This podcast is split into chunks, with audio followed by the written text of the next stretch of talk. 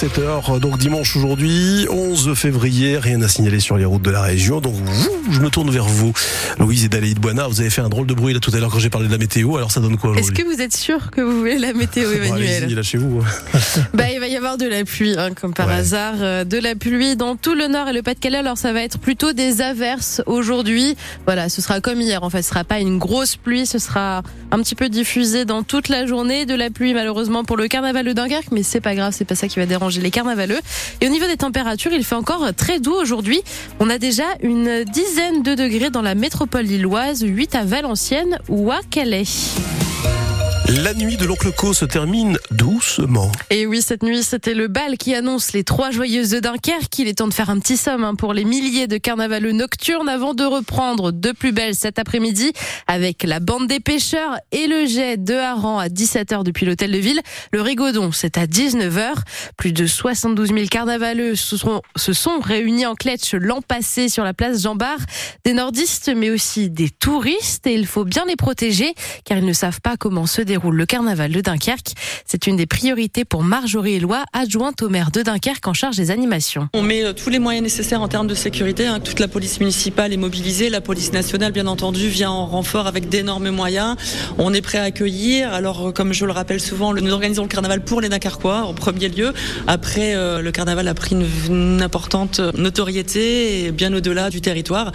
Les touristes sont bien entendu les bienvenus, mais effectivement, tout ce que nous mettons en place est pour les Bah, L'idée, c'est surtout euh, que les Dunkerquois puissent être en sécurité et euh, les Dunkerquois, dès leur enfance, en fait, sont initiés aux traditions, aux coutumes et euh, au bon déroulement d'une bande. Et donc, je pense que c'est important, justement, que ces règles soient respectées et les personnes de l'extérieur n'ont parfois pas toutes les informations, toutes les règles. Donc, on essaie de sensibiliser tout le monde au bon déroulement des bandes et des balles. Et on vous fait vivre le carnaval de Dunkerque en direct sur France Bleu Nord et France 3 cet après-midi.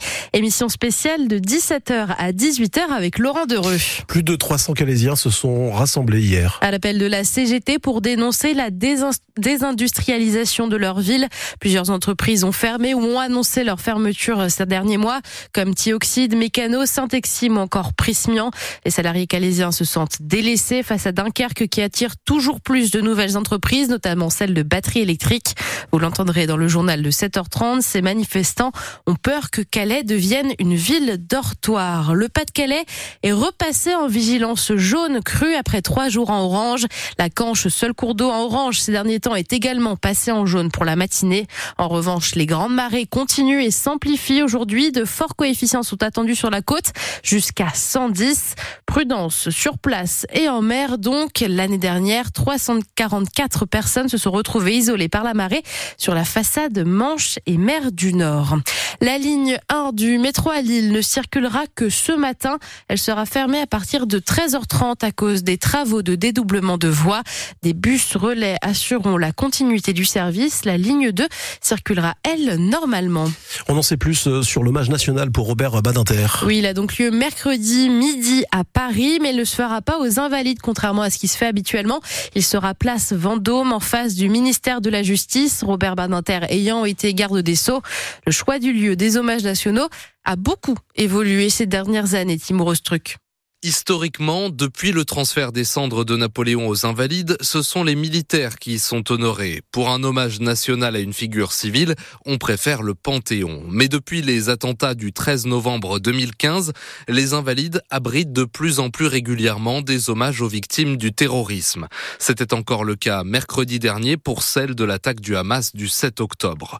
En dehors de ces circonstances dramatiques, de plus en plus de personnalités politiques, d'intellectuels, de scientifiques, et d'artistes reçoivent un hommage national, 18 depuis l'élection d'Emmanuel Macron, qui à plusieurs reprises a prononcé un éloge funèbre en dehors des Invalides ou du Panthéon. En juillet dernier, l'hommage à Léon Gauthier, dernier combattant du commando Kiefer, s'est déroulé sur la plage de Wistreham. Pour le peintre Pierre Soulages, c'est la cour du Louvre qui avait été choisie. Quant à l'hommage à Gisèle Halimi, il a eu lieu au Palais de justice de Paris. Mercredi donc, la nation rendra hommage à Robert Badinter, place Vendée. La panthéonisation de l'ex-garde des Sceaux a été évoquée sans confirmation du président de la République pour le moment. De l'action de l'action et encore de l'action. Ce sont les mots de Gabriel Attal ce matin dans une longue interview donnée aux Parisiens. Le Premier ministre fixe le cap des priorités de son gouvernement jusqu'à la fin de l'année. Nouveau projet de loi sur l'agriculture d'ici la fin du mois de février, internat gratuit ou encore simplification de la construction sur certaines zones. Le nouveau gouvernement souhaite réformer tous les domaines et vite d'ici l'automne. Lens se rapproche du top 5 de la Ligue 1. Grâce à sa victoire 3 à 1 face à Strasbourg hier soir, le club de football artésien cumule désormais 35 points au classement. C'est autant que le LOSC et Monaco pour le moment qui joue ce soir face à Nice. Les buts d'hier sont signés Sotoka, Pereira da Costa et Eli Wai qui a ouvert le score à la 16e minute de jeu. C'est le premier but de l'avant-centre sans et or depuis le mois de novembre et ça l'a d'ailleurs fait pleurer. Francaise, son entraîneur lui rend hommage. Moi, je suis simplement content pour lui. Je suis heureux même pour lui. Je, le dis parce qu'il travaille très bien et euh, beaucoup plus qu'au départ parce qu'il est arrivé en étant euh, pas forcément prêt physiquement, en, ayant beaucoup de choses à intégrer, des nouveaux principes de jeu, des nouvelles animations, on sans être vraiment prêt physiquement. Donc il a fallu reconstruire tout ça. Et en plus, il a pris des coups, sans ce second degré, mais il en a pris. Et c'est pas facile pour un, jeune joueur. Donc nous, moi, je suis là et avec le staff et, avec ses partenaires aussi pour, euh, pour juste l'accompagner, lui donner de la confiance. Parce que à partir du moment où je vois que quelqu'un fait des efforts, travaille, répond aux demandes, je sais qu'à un moment avec les qualités du joueur, le potentiel qu'il a, que ça va, que ça va marcher. Donc j'étais très, très heureux qu'il soit à la fois buteur sur le premier but et qu'il soit aussi sur le second but d'ailleurs. Même score hier pour le match PSG LOSC 3 à 1, sauf que c'est Lille qui a perdu. Yassiti avait pourtant ouvert le score, mais le but contre son camp d'Alexandro a mis du plomb dans l'aile des Lillois. Deuxième, deuxième défaite cette semaine pour le LOSC, donc éliminé par l'OL mercredi en Coupe de France. Et puis en Ligue 2, deux matchs nuls hier soir, un partout pour Valenciennes Naval et zéro partout pour Dunkerque-Rodez. Il y a une victoire nordiste hier soir au meeting de Liévin.